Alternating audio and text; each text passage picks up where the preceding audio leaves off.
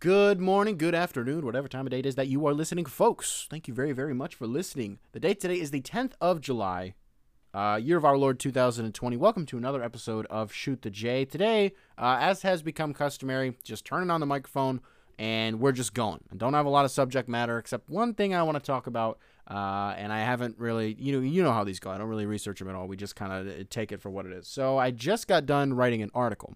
Now, by the time this goes up, for me right now, it is eight thirty at night. I don't know why I keep putting these episodes out so late at night, because this will probably, and this is Central Time, so Eastern Time, this is going to go up around like ten.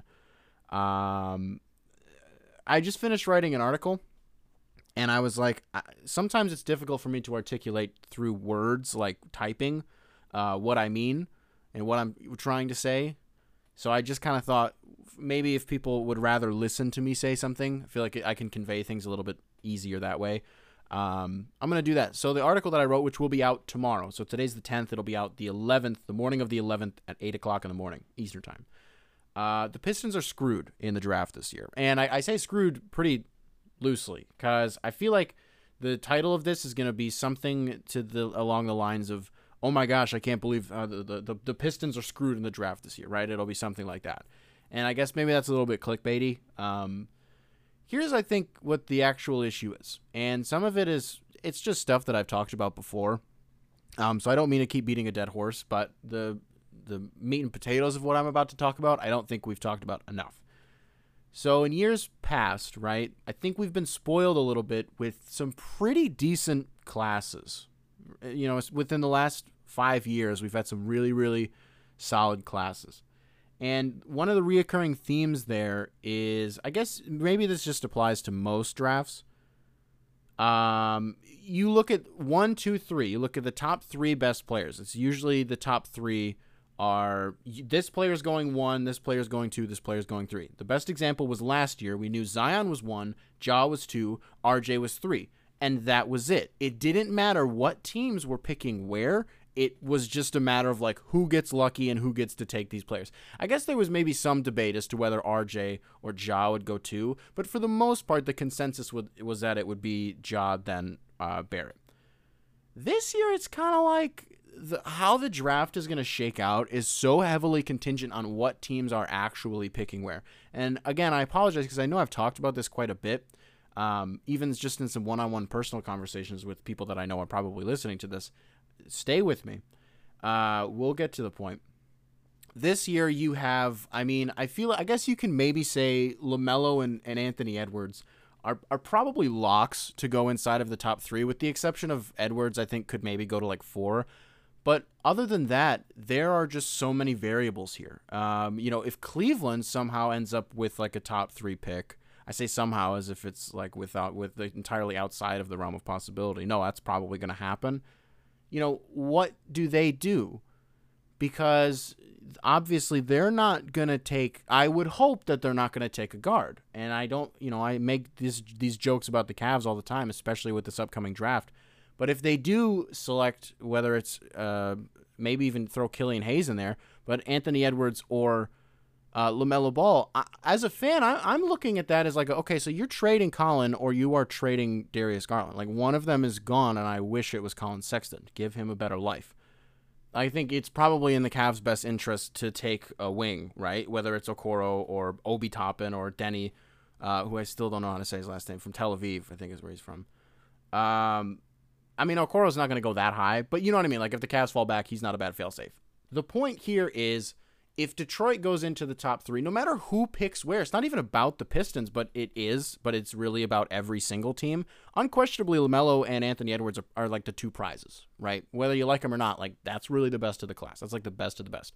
Unless you're like this pretty large, I guess, contingency of Pistons fans that swear by Killian Hayes, which I, I'm not saying they're wrong. I'm just, you know, uh, Anthony Edwards and LaMelo Ball are the consensus prizes. Great.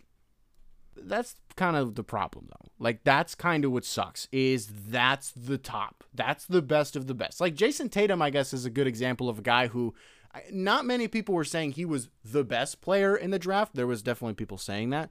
But he turned out to be, what, right now, Jason Tatum is the best player from that draft class. I mean, you know, some people might say Bam. Some people might say Mitchell. But I th- for the most part, Jason Tatum, I think, has probably been the best player from that class. And I know he went, what, third, so it's not like, a, oh, my gosh, it was so far. Like, it, if it was easily Mitchell or easily Bam and they went in, like, the mid-lottery, you know, like the, the teens, then it's kind of a different conversation. I feel like I'm getting a little bit mixed up here. The point of what I'm trying to say is if that's your top prize, um, that kind of sucks because, not again, not just the Pistons, but how many teams can really make a pick inside of the top ten or even the top five that you really feel one hundred percent comfortable with? Because any of the players that the Pistons could potentially draft, they're going to have their pros that are going to get people really, really excited. They're going to have their their upside that people are going to look at and they're going to say, this is a future, hopefully point guard, but piece for the Pistons. The issue is that if you hypothetically draft a guy like LaMelo, you're looking at him as a guy who, yeah, he has pretty good range, but he's super inconsistent, unquestioned uh, athleticism. His court vision and ability to locate shooters is, I mean, it's off the charts. Those are his pros, but his inconsistency with his shot. And then the biggest thing, you don't have to watch much LaMelo tape to realize that he, you don't even have to be a basketball aficionado to realize like LaMelo Ball just doesn't play great defense, uh, to put it delicately. And some of it, I don't even think a lot of it isn't really positioning. I think most of it is effort. And the silver lining there is that that's easily coachable, very easily fixable, especially under a guy like Dwayne Casey, where he holds defensive effort in such high regard. That's something that he would have to, uh, what's the word I'm looking for? Not condition himself, um, acclimate himself to. I think that's what I was looking for. Uh, if he were to play in Detroit, where if Melo was with New York and Tibbs ends up getting that job, uh, rest in peace to LaMelo Ball. His career is going to be destroyed. Uh, and then it's even kind of the same thing with Anthony Edwards, like a guy who, uh, it's his shooting that gets people excited. And it's his, uh, I don't, it's not really his defense, but he is a pretty decent defender when he's dialed in, when he's locked in. But he has some, like, really rough, inconsistent stretches, and sometimes he can be pretty careless with the ball. So I think maybe Anthony Edwards is probably the, the top prize here, and I guess it would be more attractive if Melo was here, but if, like, it's Anthony Edwards, it's not really that big of a deal. Obi Toppin's a guy who falls under the same umbrella as LaMelo Ball with the defensive effort, but I think some of it also with him is uh, his positioning. I think he's just bad defensively. With Obi, it's like, I know you can score in the league. I don't. I really don't think you're going to have a problem with that. I just worry that uh, you're gonna, your team's going to like allow one hundred fifty points per game, and it's pretty suboptimal. So like, with this class, uh, just to really circle back, well, no, I want to make this point first. Even a guy like me who loves Tyrese Haliburton, just so I'm being fair here, Um, I always talk about how I love the release point, the high apex on his jump shot, how I think it's indefensible when you have a guy who's like six six or however tall he is. I love it. I love Tyrese Haliburton. A great consolation prize for the Pistons if you land in that sixth or seventh spot. The thing with him is he's like so tentative to shoot the ball all the time, kind of like Theo Maledon a little bit. But I think with Haliburton it's a little bit worse, where it's like if you just had more confidence with your shot, I think he'll be better, but the problem is that he just doesn't have it at all. And he can be a pesky defender, but even he's just kind of meh. Uh, he needs to put on like twenty pounds before I think we would feel comfortable being like, okay, yeah, here's the keys to the franchise. Um, but even, I remember I thought Theo Maledon was the best point guard in the draft. And luckily I don't really believe that anymore. I think he's really good, and I think whoever gets him uh, is set up like really, really well. I think he's a really good guy for a team like, I don't know, uh, Orlando or Sacramento, like a team who doesn't need another guy. Well, everyone can use another guy that's like a generational talent, obviously, but they just need that extra piece, a guy who you're not, you know, throwing the world at him and expecting the most, a guy who can kind of develop in silence. I think that's what Theo Maledon uh, brings to the table for a team, and I think it'll be really good for him to be somewhere where he's not expected to do as much as like LaMelo or Killian or Anthony Edwards or Haliburton. I think you get what I'm saying. You can make the argument all you want that, oh, anytime you draft a player, you're going to have your concerns. Look, if I'm drafting inside of the top five, I'm kind of putting all my chips in the middle and saying, like, I really hope that this guy changes our franchise. And you're one hundred percent going to have some concerns no matter where you're picking. But ultimately, if you're inside that top five, there's going to be more confidence that your guy's going to pan out than if you pick like at fifteen or twenty. You know what I mean? Where you're not really looking to take a risk and take on a project where I worry that a lot of these guys are probably going to end up being. Like I, I, I it's difficult for me to not say that Obi's going to take several years before he's actually like a formidable product in the league, just because I hate being the guy that hates players. And I don't, it's not that I don't want to be wrong about these things. I just don't. Sure, Obi Toppin's probably not going to be good for a while. Let's just roll with that. I'll stick to it. I'm not afraid of it. So what I, what I'm, what my point here is, I just hate that no matter who the Pistons draft, I'm going to be really happy, but then I'm going to be like, there are so many ways where this goes wrong.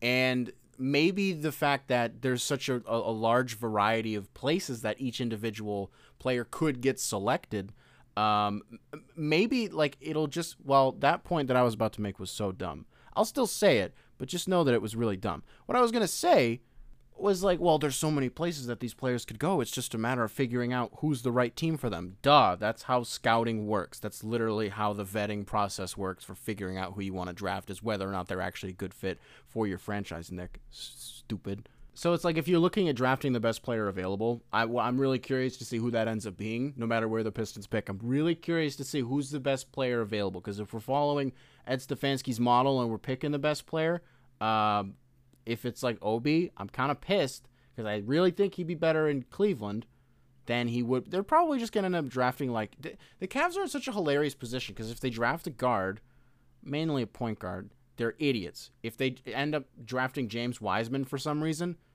also idiots. So that's why the pressure's really on them to not mess it up. I, this isn't a Cavs podcast. I don't care. So just to, I guess just to wrap this up, because this episode hasn't been very good at all. I, the irony inside of me saying at the beginning, did I say it out loud? I thought I said it maybe in my head. Of me saying I think it's better for me to make a podcast so I can articulate it using words, like verbally, rather than on the internet making an article. The fact that this has just been incoherent rambling for the last twelve and a half minutes, the irony there is palpable. So let me kind of reel this in a little bit and, and put a bow on it. Now it just kind of feels like we're in this position where Troy Weaver and Ed Stefanski and Dwayne Casey are just trying to see, like, who comes with the least risk. And I know this is how most drafts work, but this year especially, it's like, who do we feel more confident with? Like, who who has the least, like, uh, factor? Like, he, like, their, like, their highs are really good, but their lows are like, oh, my gosh, come on, please play defense. It's probably Killian Hayes. Like, I know it's going to make a lot of people happy, too. The safest pick. That's what I'm looking for. That was the word I was trying to look for. Like, who's the safe pick? Because that's not always going to be the same thing as the best player. Obi might be the best player available.